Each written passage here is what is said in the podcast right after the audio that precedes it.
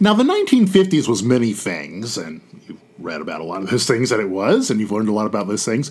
But it's also the beginning of the modern civil rights movement. It was also the beginning of the modern modern civil rights movement, and a lot of people claim that the beginning it comes with the decision in Brown v. Board of Education.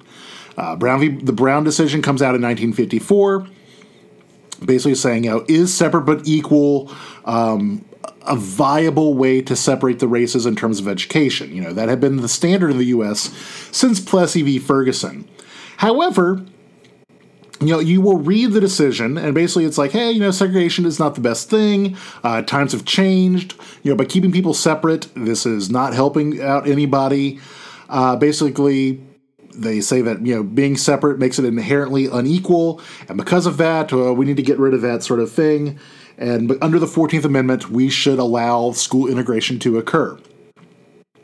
That's all fine and good, fine and dandy, but also notice what it doesn't say. It doesn't say anything about when they're going to do it, it just says that they do need to do it. And there was a lot of resistance across the country uh, to actually getting it done. A lot of places make private academies, there's massive resistance, all sorts of things get done.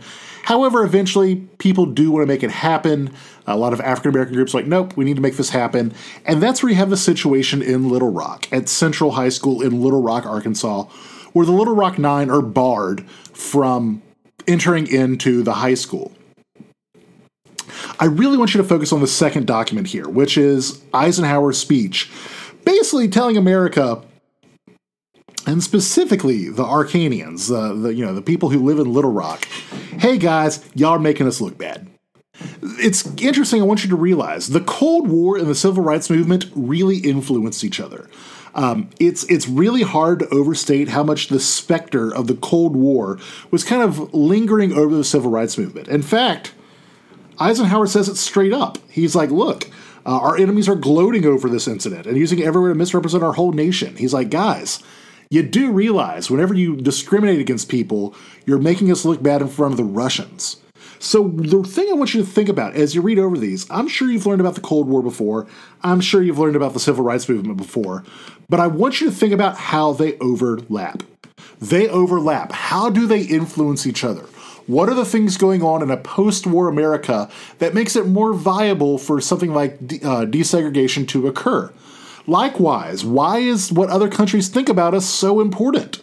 You know, if other countries think less of us because of this, why does Eisenhower think that's such a big deal? And why should that be used to justify uh, behavior and also uh, enforcing integration? He does allude to some other things as well, and I want you to look upon that as well. I want you to look upon that as well. Um, I am focusing primarily on the Cold War, of course, but I want you to look at some other things. What are some other things that Eisenhower is really pushing? You know, what are the other things that influence um, outside of himself, outside of the Cold War, outside of just like, oh, it's the right thing to do? What are the other things that are influencing the direction of the civil rights movement, at least in this early time?